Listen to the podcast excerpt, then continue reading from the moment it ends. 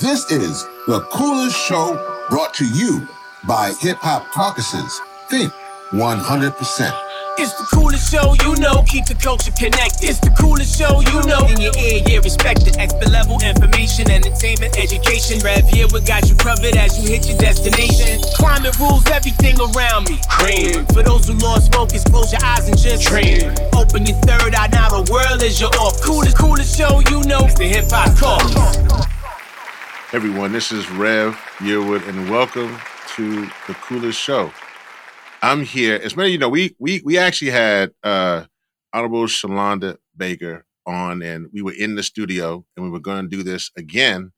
Um, but my next guest couldn't do that for very good reasons because he is about to be a father, and I welcome him, Jahi Wise. Jahi, how you doing today? I'm doing very well, Rev. Thanks for having um, having me on. Uh, this is really exciting. Again, apologies, uh, couldn't be in person, but excited. no, no, no. To, listen, to listen, listen. When you, you you are doing an important thing, you are increasing us on this planet. that's a that's an yes. important thing. And so, is, is this your first child, or is this your? This is my second child. Um, second. My first child, the second. Um, our, our first child came five days before this administration started, and so he's been riding along with us through this entire this entire chapter. And um, and uh, we're really blessed to have a second one on the way, God willing. Oh, that's so. That means that the first one is like two and a half, two. Exactly, exactly. Two years and uh, yeah, two and a half, two years, nine months, something like that. Yeah. That's that's now. So now, hold on, now, now, Jay. Now, now, listen. Now, you got one of the most important jobs in the country, right? You know, you are like the acting director for Greenhouse Gas Reduction Fund. And yeah, I'm yeah. trying to figure out how you fight in time, my brother. And we we gonna have that. That's gonna be another podcast. We gonna have to figure out because you got two. You you definitely. So listen, and I like that because one thing we want here on the coolest show is care and repair and a balanced yeah. life. And Absolutely. so you're definitely doing that, man. Yeah, I mean, so, I just like you know, I gotta give it, I gotta give a shout out, Rev, because it's uh, you know, like like everything, it's not, it's um, it's it's all about the community. Um, so right. you know, my wife, my partner, like has held us down. Um, my family has held us down in big ways to uh, to make all this possible. And so, you know, to your point about care and repair, also, you know, we all are a product of the, of the people around us that are that are helping us build. So, you know, thankful for them as well. Oh man, you know, I love that. And I, I was going to see, I was going to come with a, another question that, you know, I think coming up soon is the Morehouse Howard game. I'm just going to let that, I'm, I'm going to let that go. I'm just going to let that one go. That's a question. I'm just going to mark that off the list. You know, I, I know you. We I, I, I talk about it, but it's, you know, it is what it is. For folks who are listening, uh, he is a is a proud Morehouse man. You know what I'm saying? Very Obviously, proud. Rev That's is right. a proud Howard man. So there you, know, go. and but, but we we Black College proud all day. That's right. Every all day. day every day. Every day. So, Jahi, with that, who, who is your community? You mentioned your wife. That's good. But who is your community? Yeah, um, I've, I've been blessed um, to be a part of a lot of different communities uh, over the course of my life. Um, grew up in, in, strong faith communities, um, as you said. Um, uh, grew up in, in at the HBCU community, uh, historically black, black, colleges and universities. Um, uh, grew up in the community organizing community as well. Um, um, uh, and then also part of a lot of physical communities. Spent a lot of my life in, in Atlanta, Georgia. Um, you know, so the South is a big part of me. Uh, also in Washington D.C. Um, and so you know, Chocolate City, uh, the capital city, is also a big part of me, and those are communities. Um, I think most apropos though for my work, uh, the community has been uh, a community of community organizers, um, folks who are trying to build the collective people power um, to move policies uh, in the direction that are necessary to deliver tangible benefits uh, to the communities that we we're here to serve and, care deeply about. Um, and I, am thankful and grateful to have be able to work in this administration with a bunch of other organizers. You had you had Shalonda Baker on here, potent potent organizer, um, uh, and folks who uh, have been really successful over the last uh, five years and, more directly in the last two years of, of, trying to put in place the policies to help us deal with this climate crisis. Um, uh, but I see myself as a, as a part of a lot of different communities, and those communities uh, animate me, and inform my work. Um, and, and they, you know, bless me every day. If you had to do a temperature check, um, how is the movement, the climate movement, and what would be your role in that movement? Yeah. Um, I was watching the um, I was watching the, the, the U.S. Open, and I saw the the climate protests during the U.S. Open. I think the movement is active, um, and that's on all sides. That's from um, you know organizers who are building power in institutions all across the country, activists who are who are using direct action to move um, and shift the conversation in powerful ways. Folks like myself right now who are in policy, who are trying to make sure we instantiate the inputs we're getting from the folks on the ground. I think it's very active and dynamic and healthy. I feel like it also has a really powerful uh, sense of urgency, um, which mm. is, I think, uh, is, is in large part uh, due to the work of the folks on the ground who push really hard to say that not only do we have to solve the climate crisis, um, but we have to solve it in a way that does not repeat the mistakes of our prior economic systems. In fact, delivers benefits to first and foremost the communities that we've been typically left behind. Um, and I think we're in a very healthy, dynamic space right now. Um, it was interesting. I was talking to my, I was talking to one of my family members watching the, watching the U.S. Open with me, and, and uh, when the protests happened and like disrupted the match, he was like, "Oh, those are your people," and I was like, "I was like, well, not exactly, but you know, I was like, yeah, those are that's the that's the that's the that's the space, um, and it's resonant, and folks understand what we're we're trying to accomplish here. Um, I see my role in this space um, as as as one who uh, is bridging this organizing policy uh, uh, gap, um, who's helping to translate a lot of the work that's been done over the last, you know, frankly, sixty or seventy years around economic mm-hmm. justice, economic development, um, community development, um, and bridging it into this conversation about the massive amount of investment that has been made to combat the existential crisis um, that is climate change. Um, and so I see myself as, as someone who's helping to tie together those two thoughts uh, and deliver concrete um, programs and policies that actually make those values, you know, give those values legs and feet to walk out in the world. Um, and and most most recently, that's been through the Greenhouse Gas Reduction Fund, which which I lead um, at the EPA. Yeah, no, we're going to get into that and we're going. to I want. I want to get into obviously this your profound background in climate finance and your knowledge in that. I want to stick yep. here though on you around what happened. So, folks who are listening, there was there's a U.S. Open. Shout out Coco Gauff, who was actually one of the folks who's playing and actually was actually playing in the match that we're talking about. And uh, there was some climate protesters who began to just break it up reason for this, for real reasons, is that a lot of these um, these matches, um, you know, that are going on, particularly athletic sports events, are giving cover in some cases, and they're giving social license to the fossil fuel industry in ways because they're obviously sponsoring these things. People see it, they say, "Oh, that can't be that bad." They sponsored this, they sponsored that, and so then people don't don't look at it in a bad way. So the protesters are in essence protesting that that you're giving that they're giving social license. In doing so, they one of the protesters uh, glued their bare feet to the concrete, and so so they could not be removed easily, and then so that obviously delayed the match. But in that, um, you know, one of the things here that people who were there who may have been allies may not, I don't know, they began to boo. In other words, the protesters became the enemy, and then you know, you mentioned that you mentioned, you know, those are my people that say, but you know, they're there, they're part of the movement, and you you clarified that, but since we're in this this moment of an inside outside approach, does that actually help you? Because there are a lot of young people who are listening, a lot of folks who are doing activism, and they they they want to know, does that actually help you by the protests like that that went on, or would you want to see a different way? Mm.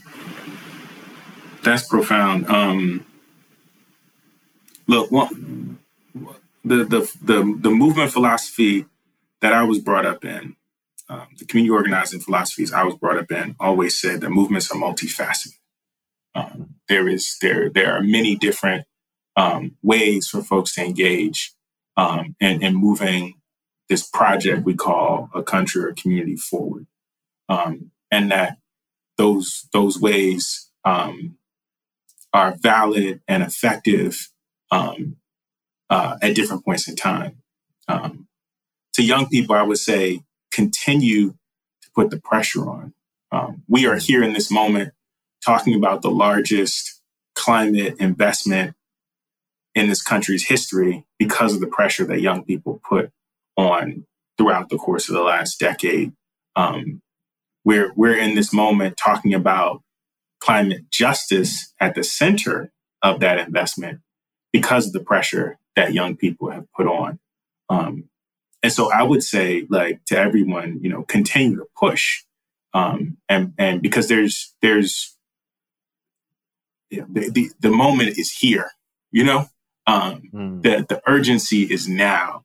Um, it's not a it's not a time where we can we can hold on and wait and like just give give us some time. We'll get to it. Like we're all we all need to go as fast as humanly possible to solve this human made crisis. Um, so continue to push.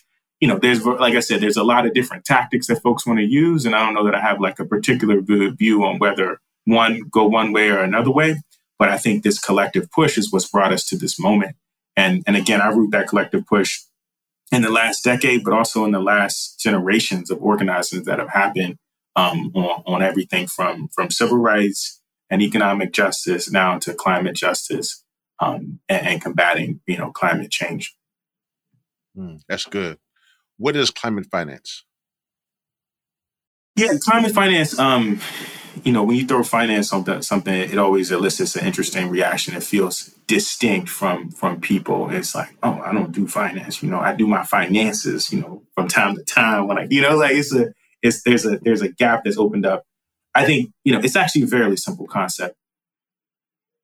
When you you know we have we have this issue called climate change to combat both the causes, so the emissions uh, that that are causing climate change, and also the impacts extreme weather, heat, flooding, etc., we need to make investments, physical investments in the physical world, build bridges, put in place clean energy technologies, you know, you know, levee systems, like you have to build things.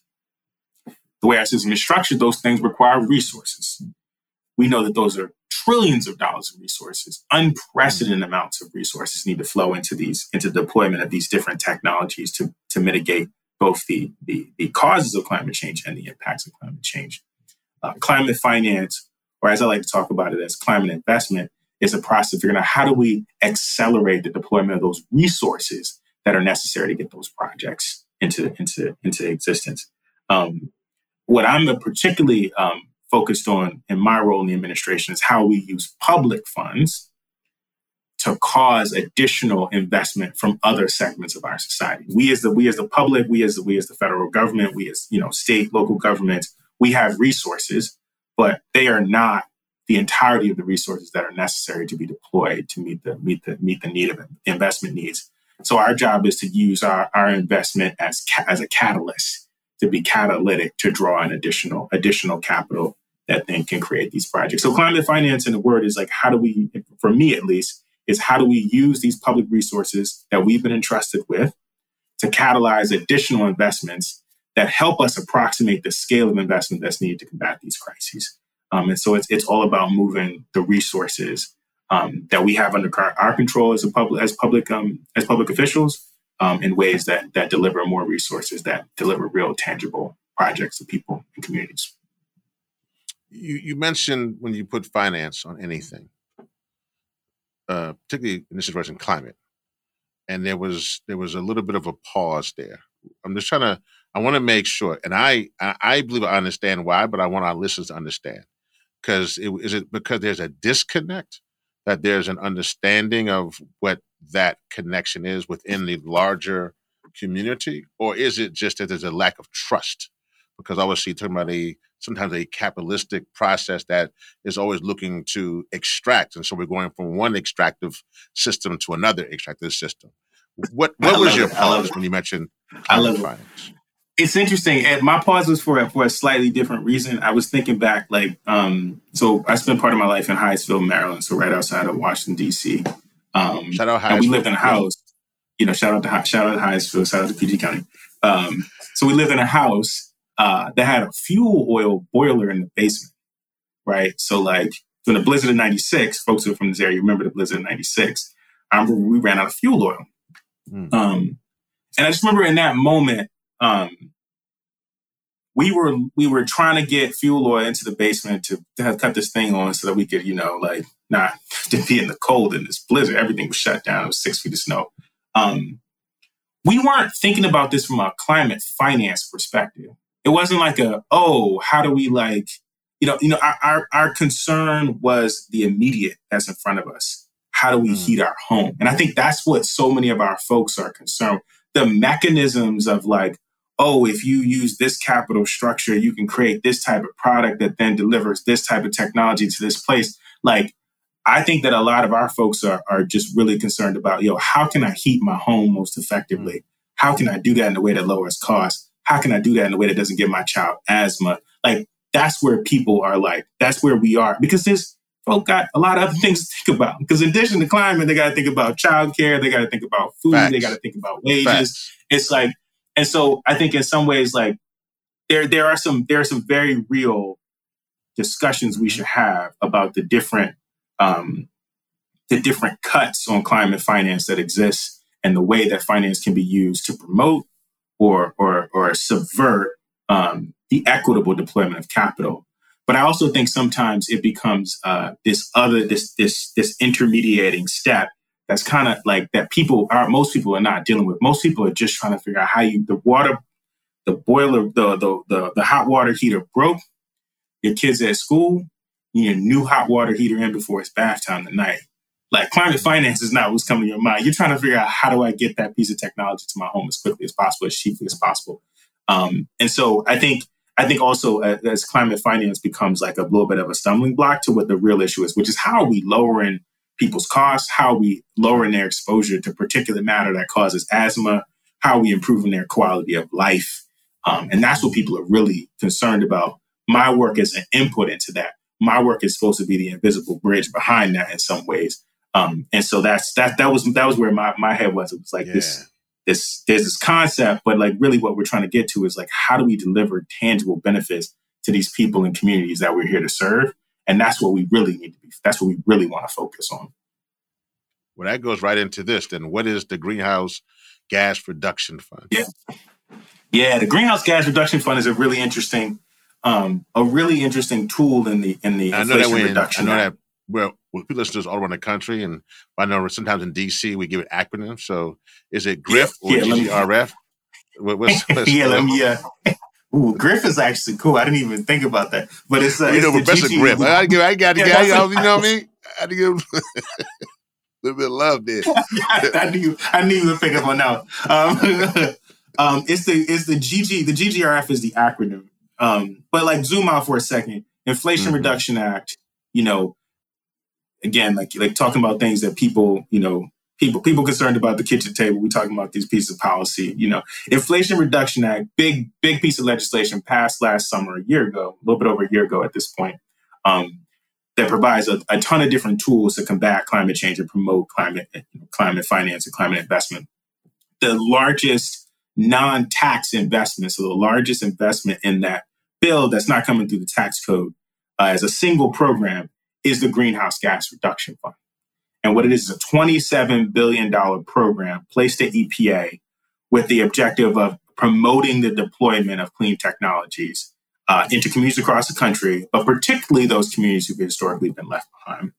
Um, we can get into the mechanics of it. There's three different competitions, but the idea here is, is really ties into that that, con- that conversation we just had about climate finance and climate investment. The idea here is how do we use $27 billion of public capital to create multiples more of public, philanthropic, private capital that can go into projects and communities that deliver tangible benefits to real people over the next five to seven years, like quickly. Like, how do we mm-hmm. use this money? Um, and so, a lot of my work over the last year has been structuring this program in such a way that it pulls the different levers that we have as a federal government, that it prods different segments of, of the market, the, the broader financial ecosystem, uh, to get them to invest in projects in communities that have typically not seen that investment. Um, so in a nutshell, that's that's what that's what the GGRF is. Like I said, we can drill down into the different components and and and the different competitions and how they work. But the idea is here is to take twenty seven billion dollars, build an infrastructure that can draw in more money and turn those resources into projects and communities that that lowers people's energy bills, reduces their exposure to asthma, protects us all from climate change. So I want to dig into a little bit. I mean, I think it's yeah, I think one because anytime we start throwing on the B number, the B word for the B for, for the B number, um, I think it's important for our community to understand that. So I do want to get into two parts of that. I want yeah, to get, get into, into one, how do our folks obviously access GGRF yeah. funding right now in the future? And I want you to not skip over those three parts. I kind of want you to kind of dig into those three parts and just take okay. your time. That's good. That. That's good. Let's let's let's work through it. So um, twenty seven billion dollars is functionally built up into into two components. Um, there's a seven billion dollar component, a twenty billion dollar component. Let me talk about the seven billion first. Um, we know that one of the ways that we can transition um, more of our energy system to clean energy, um, make people's homes resilient to extreme weather events, lower people's home electricity costs, um, create a bunch of green jobs, you know, build a bunch of domestic industries, et cetera, um, hmm. is by deploying residential and residential serving solar technologies. Commercialized technology works incredibly well, has worked well for decades at this point, um, incredibly effective, cost effective almost everywhere in the country, has all the benefits I talked about. What we've seen though historically is like low income and and and traditionally dis dis dis um, underserved communities have not had access to this technology. You look at the records of who accesses the investment tax credit for solar, it's not in the communities that can actually use it most. We had Shalonda Baker on here. I'm sure she talked to you all about energy justice mm-hmm. and about mm-hmm. the percentage of folks' income um, that that in, in in poor and black and brown and low income and rural and energy communities folks spend on energy costs. We know this technology is really potent. This $7 billion is intended to provide grants to states, tribes, municipalities, nonprofits to stand up solar deployment programs in low income and disadvantaged communities across the country. Um, and what that means is tackling the workforce issues, tackling the regulatory barriers, tackling the cost barriers that prevent folks in every single community of this country from saying, you know what, I'd like to generate part of my electricity on my home from the sun. I'd like to have the, the electricity coming to my apartment from the sun and, and to make that a reality for this folks. So it's this like fundamental idea of like changing the, the environment, the environment on the ground for the deployment of these technologies that work really well. Mm. That, like I said, that $7 billion will flow through to states, tribes, territories, uh, municipalities, and nonprofit entities. Those entities will work with the Environmental Protection Agency to design programs that deploy those technologies into low income and dis. 100% of that $7 billion has to go into low income and disadvantaged communities um, by statute. So this is a massive, unprecedented infusion of capital into generation wow. near people's homes of, of low cost, clean energy. That's the that's the seven billion part. It's called Solar for All, um, and, um, we're really proud of it. Um, we we released um, we released the, the notice of funding opportunity for those states, tribes, territories, municipalities to apply for that funding uh, about eight weeks ago. So far, we've heard from over 270 um, uh, different distinct entities who are planning to come in and apply for this funding to, to help set up these, these, these solar deployment programs across the country. So if you're sitting at home and you're thinking, okay, that's amazing. What does that mean for me? I want solar on my roof. Well, that means that, you know, in nine to 12 months from now, where you live, there will be somebody who has a chunk of EPA money to make sure that solar gets onto your roof. And you should stay close with us, um, epa.gov backslash GGRF, to find out who those people are and then make sure you're feeding into those programs to, to get to get get get your access to, to clean, local, um, clean clean energy generation. That's, That's the seven billion part of, of the of the twenty seven billion. The twenty billion part of it um, uh, is is uh, is is designed to create to solve a slightly different problem, which is access to capital. Um, we know that across this country, there are communities, uh, municipalities, you know, state and local governments, uh, nonprofit agencies, uh, small businesses who want to deploy clean technologies, but when they go show up at the bank and ask for a loan, that doesn't really work. You know, That's right. we don't understand that technology. We can't underwrite it. You come from a community that we're not really, we're not really sure about. We're not really comfortable. We don't. You have a FICO score that's not super appealing to us, um, and as a result, they can't access these technologies that folks who are wealthier uh, and more, you know, in, in other parts of the country that they can access. This $20 billion is to create a national network of nonprofit financial institutions who will provide access to capital to communities all across the country to be able to draw down t- typically the debt capital, the loans that they need to finance these projects. We know about clean technology. One of the cool things about clean technologies, they actually generate value. Like when you are when you put solar on your roof, the cost of that electricity is typically cheaper than the cost of electricity you have to buy from somewhere else. Right. That delta is value.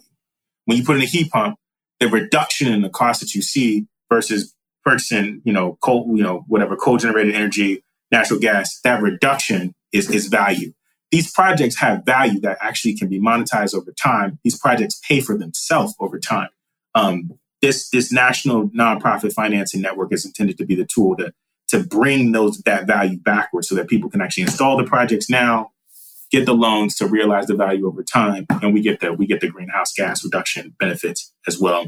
That 20 billion is broken up into two separate programs, which you'll hear a lot about. One is the National Clean Investment Fund, one is the Clean Communities Investment Accelerator. And they're, they're intended to build this network in, in slightly different ways. The National Clean Investment Fund uh, is a $14 billion competition.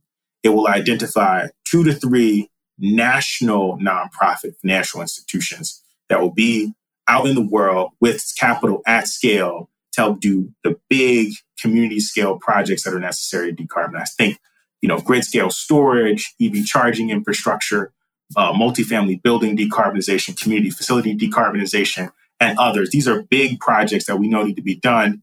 Um, and then right now, there's not like a persistent, consistent source of capital that's available for. And those institutions will be nonprofit institutions accountable to EPA and the public and charged with solely investing in clean technologies and deploying that capital. They also are required to deploy at least 40% of their investment in low income and disadvantaged communities. So, out here with a big pool of capital to deploy into communities mm-hmm. and a mandate that it goes into the places that don't see it. The second part is the $6 billion Clean Communities Investment Accelerator.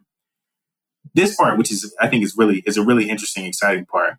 In communities across this country today, there are community lenders, CDFIs, green banks, housing finance agencies, um, and numerous other entities that are actively lending into communities.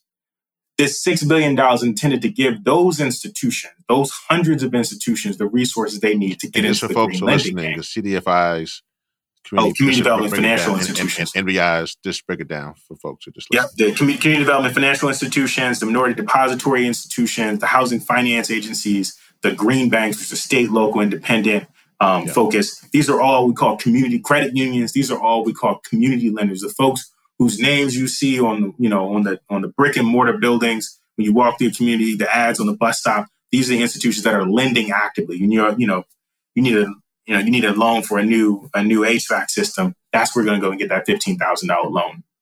Those institutions aren't lending into the green and clean space as much as they could because they don't have access to capital to do it. Mm. $6 billion to flow into those institutions to give them the capital they need to start originating these clean projects in communities. 100% of that 6 billion will be deployed in low income and disadvantaged communities. So 100% of that $6 billion will go to community lenders who are serving communities that have typically not had access to that capital. Um, and as a result, what you'll see, um, I think, are a couple things. One, you'll start to see a number of financial products opening up in communities where they typically don't exist, saying, hey, when you go to get that, we talked about the water heater breaking in the middle of the day, you got to get it replaced. You show up and you say, uh, which one do I get? Well, now the natural gas water heater and the heat pump water heater are cost competitive because there's a financial product associated with the heat pump water heater that makes it on a cost basis equivalent to buying a natural gas heater. So then you can pick the option that improves indoor air quality, keeps you away from fossil fuel price volatility, you know, combats climate change. Um, so we'll see the origination from the ground of more projects like this. I think we'll also begin to see at the community scale, because these institutions are the ones who lend into our affordable housing infrastructure, who lend to our small businesses. Um, we'll see uh, a more community scale clean energy projects as well um, that are originated by these institutions. And so, you know, across these three these three competitions, we think we have a scale solution that provides capital for big projects, a scale solution that provides capital into communities through the what someone described as the capillaries of, of mm-hmm. community community uh, finance, and then we have a solution for changing the market conditions for the deployment of this low cost clean energy technology, um, and all of it's done, you know, uh, uh, with a with, with a level of funding that is unprecedented um, in our history. Wow. Um, and we're expecting we're expecting it to to mobilize many multiples of, of the twenty seven billion dollars that we put in, and that folks will will very quickly begin to see uh, opportunities to do real projects in their communities. Yeah, no, this is this is this is game changing, and in the crisis, uh, life changing, um, and so it is powerful. Um, you are in, in an amazing position. I think that things that come to me, I know at the Hip Hop Caucus, we have a um, a strong economic justice that goes along with our climate justice uh, yeah. portfolio and work. And in that, we have a uh, campaign that's called Bank Black and Green. And so mm-hmm. I, I, guess I'm just wondering here within what particularly the, the last phase of that that pot of money. Yeah. Um, yeah. What what role is there, particularly for the minority and black community banks, but also just in general. I know you've been spending a, a, a good deal of time listening to the community and the public. And yeah. I guess what are the arguments that you've heard for the MDIs and CDF institutions to fund innovation? Yeah, I think um I mean the short answer there is is a huge role for these institutions to play. Um, as you said, we're in a crisis. Um, and when you're in a crisis, and we're in a crisis that calls for the deployment of large amounts of capital into projects, you know, you know, across this massive country, and quite frankly, you know, talking outside of GGRF across the world, um, we need to mobilize every single piece of infrastructure that we have um, to deliver to deliver that, and that's just on the climate side. When you talk about the equitable and just side, well, we need to mobilize the pieces of infrastructure that actually have roots and inroads and relationships with the communities who have typically not had access to these resources. Mm. Um, when you look at CDFIs, when you look at credit union, community development financial institutions, when you look at credit unions, we look at minority depository institutions, um, uh, when you look at community development organizations more broadly, those institutions fit the bill. You know, they are the institutions that have the relationships on the ground. They are the ones who people are bringing their projects to um, for funding and financing. So it's a massive, a massive role for those institutions to play um, in this process, and that's why we, you know, deliberately created a six billion dollar pool of funding to mainline into those institutions, um, so that they will have the capital to actually deploy. Out into the world. That's our that's our vote of confidence in that infrastructure and what it and what it and what it can do. Um, and I think you know institutions um, that are led by uh, people of color, uh, institutions that are led by folks from the communities that they serve are incredibly important. And this goes to your, your point about, you know, um, you know, this next phase not being extractive. It's really important. And we hear, and I heard over and over again, you know, we did, we did, dozens of hours of community roundtables. I read thousands of pages of comments about how to spend this money because it's a big, it's a big pool of money. We need to get it right. Um, and and what we hear time and again is like folks want to see this investment happen where they are with people who are from where they are so that it, it doesn't just solve this one isolated problem climate it also helps to change the conversation in their community about the future trajectory of the community what industries are available to their community what wealth creation looks like in their community what businesses mm. thrive in their community um, and so this is a this is this is an investment in a tech in a set of technologies it's also intended to be investment in places, in people in places um, that have historically in our country not been um, not not seen the level of investment that they deserve. Um, and so so these MDIs, the minority depository institutions, the CDFIs, the credit unions, they have a huge role to play in in in um, in climate finance and climate investment over the next five to seven years as we head towards our, our, our 2030 milestones of, of decarbonizing. Um, and and they, they will play a big role as well in the deployment of greenhouse gas reduction funds. Now, now Jahi, you know I'm a, I'm a I'm a climate fighter now. You know me. I'm out there in those streets and and the streets. But I'm I'm yeah, you know I'm out there the streets and the streets. Amen. fighting a good fight. So I, I want to know what, if anything, does the GGRF uh, do to fight coal, oil, and gas corruption? That's a big. That's a big. Um. That's a big question. I would say I the impact. I wait. I wait to get all the nuts and bolts out the way. If I can bring that one into the into the, into the conversation. Thank you. He said. He said. Let's let's let, let's let's set the table, and then we can put then we can put something in the center of it. Um. Look, the the GGRF is designed and like many of the policies in the Inflation Reduction Act are designed to push forward the technologies that we know are most beneficial to people right now. Hmm. Like the reality is, on a cost basis, it's better to put solar on your roof than to pay for it that's being generated by a coal power plant. Like that's facts. Um, hmm. and so we understand the greenhouse gas reduction fund as providing the resources to allow these common sense transactions, these common sense projects to be, be deployed in places all across the country. And we've deliberately designed the structure of what's an investable project to make sure that we are leaning into those technologies that are necessary for our collective decarbonization, our collective climate justice um, uh, pathways. Um, and so, you know, I see the GGRF as a very powerful lever um, to make sure that when we come to the question of whether we create the next power plant, there's a real conversation about the cost effectiveness given the current construction of the distribution grid that it intends to serve. Because if that distribution grid already has storage, if it already has a bunch of renewables on it, if people have already already using the charging infrastructure, well, let, let's talk about what's what's cost competitive within that context. I also think, and this is like this is shifting to my my old my old White House hat a little bit. Um, okay, you know, this is not a you know the GGRF doesn't exist in isolation. The climate investment agenda doesn't exist in isolation.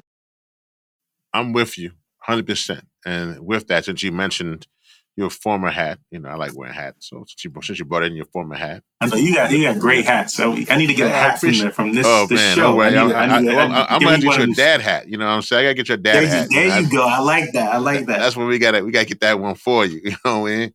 um, then definitely I get your hip hop caucus one. Well, it, might, it might not be some slogan. Maybe you should have hip hop caucus that hat too. I love it. So I love there, it. I love it. Pushing the strollers out there, get you out there rocking that one. Uh, I love it you know, this time always goes by so fast. It's amazing it how quick this flew by. Yeah, that's why it's that's why it's the coolest show. That's why yeah. I say we were we are now considered one of the best I love it. environmental justice shows in in the, in the land. So, and I appreciate that from uh, this all our listeners. You, you made that happen. I want to thank you. Our listeners, our great producers, Tamara and Cross, and Destiny, and our whole team at Hip Hop Caucus. Um, I, I want to kind of get into just a couple questions that yeah. digging for you, right? I want to just, I want to, this is, this is now Jahi Wise, the person, the human okay. being, right? I want to get into your it. humanity as we, we get into this. And you, your humanity, obviously as a, as a person of color, a, a black man who was in these spaces. Yeah. Um, one, $27 billion is some real money, like, like real money. And moving it is a real mandate. Um, what challenges do you face as a black man leading this work?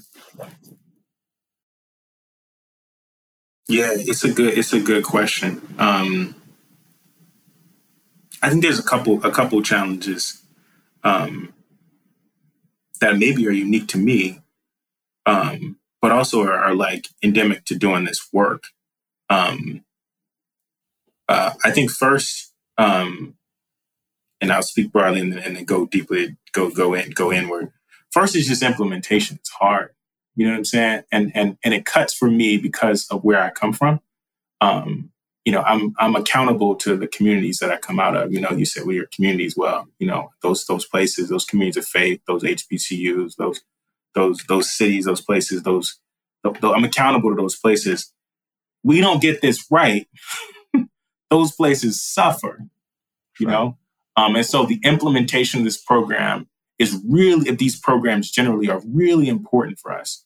We've also asked people to invest a lot in in um, in believing in our ability to implement against these objectives. You know, like we we've asked folks to to believe in um, not only our administration but this you know this this whole movement, um, and that we can use uh, the tools that we have to to deliver tangible benefits to them. And so I feel that weight um, with me every day um, to to to to make good on the promises we've made in a variety of different settings and to deliver real stuff to people. Um, and I, I, I know just just from who I am and where I come from, I feel that on me. Um, mm. And I don't I don't see this as a challenge. Of, it's, it's just a it's a it's a real part of of doing this work and occupying the spaces um, that we occupy. I think and one thing I'm I'm really proud of with this this administration and this leadership, um, you know, it's always it's always a push to make sure that you know in the fight of politics that the the the values of the folks who are most disadvantaged don't get their equities don't get left behind. Um, um, you know, you, you you know, we never get everything we want in these types of when you when you use these political means to policy means to, to advance causes, and so things fall out making sure that we protect the communities who are often the most disempowered is um is a really important important task. And so like making sure that we cap justice 40 in the on the climate agenda, making sure that we were able to allocate over, you know, kind of across all three programs, over 70% of these funds to low income and disadvantaged communities and protecting that um, is another like thing that I feel very, you know, deeply inside of myself um, given the communities that I'm a, I'm a part of and, and who I'm accountable to. Um, and then I think it's also like uh, the the last thing I'll I'll um, I'll talk about is is the thing that weighs on me is is just the urgency. Um, you know, you know, it's hot today. Yeah, it's, it's been hot, hot for two months. You know, the the wildfire smokes is is hitting hitting right now. The storms is hitting right now. And so when I go to a community, I go to Dorchester, I go to Houston, I go to Philly, um, you know, we go to Atlanta. People are like, this is all very good, but I don't really have 12 months. Like, do you, can you, what can you do now? Um, and that again, like the sense of urgency is, I think, something I know you feel this too. Like that, that, that, that push that drives us, that has to drive us forward um, and that's, I think, also something that's unique to where the, the communities I'm accountable to, because these, you know, it's not, these are not just faces in a, in a crowd. This is like, this is my family, you know, in Atlanta. These are, hmm. these are people, you know, my mom's air conditioner might break, you know, you know, a couple times a summer. And like, what does that mean when the, when the heat index is, you know, 98, 100, 102? So like those pieces of it also weigh on me and animate me and again, push me forward, make this work really real and tangible and make me get up every day and think about like, yo, how do we make sure we don't mess this, we don't miss this opportunity? How do we make sure we don't misfire on the implementation of these resources? Um, so it's a, it's a real, it's a, I think it's a, you know, you, you know, HBCUs, it's the, it's the, it's the burden and it's the blessing. You know, it's a blessing to be anchored in, in a way to these places and to the, to our identities. Um, and it, it, it, it helps to animate and give texture to our work. And I'm, you know, I'm thankful for it. No, that's amazing.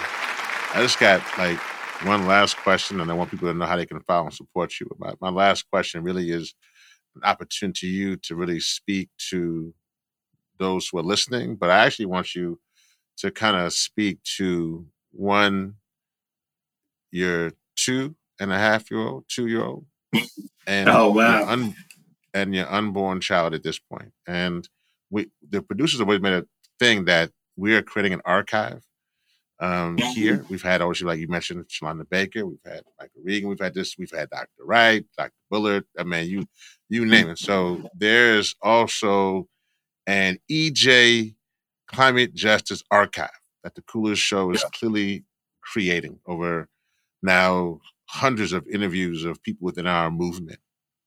You are a part of that. Um, Wow. but I, I want I want you to speak to them actually, because I'm a dad and I'm a dad's dad, and I know how I get around that. I want you to speak to them so that when they see this, they can listen to what your vision of the future is. Pin us that picture. Wow, that's that's beautiful. Thank you for that um for that opportunity. This is the coolest show. Um, um to my sons, um Hmm. first thankful to the creator for sending you through to me and your mother. What a blessing you are. Um I know that we are, you know, working every day to try and make the world that you deserve to have uh, manifest. Um, know that we feel deep, you know, sorrow for the ways in which the world won't be the same as what we experience when you come to experience that world. Um, uh, but know that you always have the arms and the legs um, to continue to push this this whole process forward. Um, um, my vision of the world when you are, you know, my age is a world where we've we've overcome um, uh, the incumbent biases and structures that not only you know put us on this trajectory to planetary level destruction, but also that have you know in many in many small ways across history have like put us at odds with our fellow human beings and that we have created a structure um, and you've inherited a structure where we faced up to this challenge and we've begun to overcome it and in the process create a system um, that allows you and people like you and people not like you to flourish in their fullness on this beautiful beautiful beautiful planet um, uh, you know I hope, I hope you uh, you all are into something really beautiful and into creating beautiful things in arts and literature. And I hope there's space and time um, in life uh, for you to enjoy that aspect of our humanity. Um, and that, you know, the crisis has begun to wane and, and we're entering a new chapter. Hmm. Ashe. How can people follow and support you? Um, EPA.gov backslash GGRF is our website. That's the repository of everything that um, about our programs. There's pages for every competition, information on like weekly on what we're doing. Um, you know, I'm I'm not the biggest person on social media, but you know, I try to post things on my LinkedIn every so often. Um, but you know, hit, hit hit us up through the hit me up through the GGRF channel, and I'll, I'll always try and get back to you all. Um, we need to build. You know, we need to build like like what I said, the, the climate investment is a step along the path. The money is useful. The money is also not the end. The end is the projects. The end is the energy savings. The end is the air quality. The end is the protection against the heat and the wildfire. Like that's what the end goal is. And so I just encourage everybody to be in the in the in the mind of building this new this new existence that we want on a very tangible physical level. You know, like what can you build? What can we build in your community? Where do you have the space to put in a community solar array? Where can you change the way the energy is stored on the distribution grid where you live? Like, because because we we we've we put we put a lot of resources out. Those resources need to find their way to physical projects, and um, that's where that's where we're that's where that's going to be the work of of the next the next decade. And so I'm looking forward to building with all of you for as long as as long as I'm I'm privileged to do this work. And that's our guest today. That is Jahi Wise, Acting Director for Greenhouse Gas Reduction Fund and Senior Advisor to the Administration. And I am Rev Yearwood, your host of The Coolest Show. Thank you so much, my brother. Thank you, thank you so much, man. Like what you heard on this episode? Make sure you subscribe to the podcast. Follow us at Think 100 Climate and at Hip Hop Caucus on Instagram, Twitter, and Facebook. Visit thecoolestshow.com where you can take action for climate justice right now. You can also learn more about this podcast and donate to Think 100%, which is a nonprofit project. Thank you for listening and all power to people. It's the coolest show you know. It's the coolest show you know.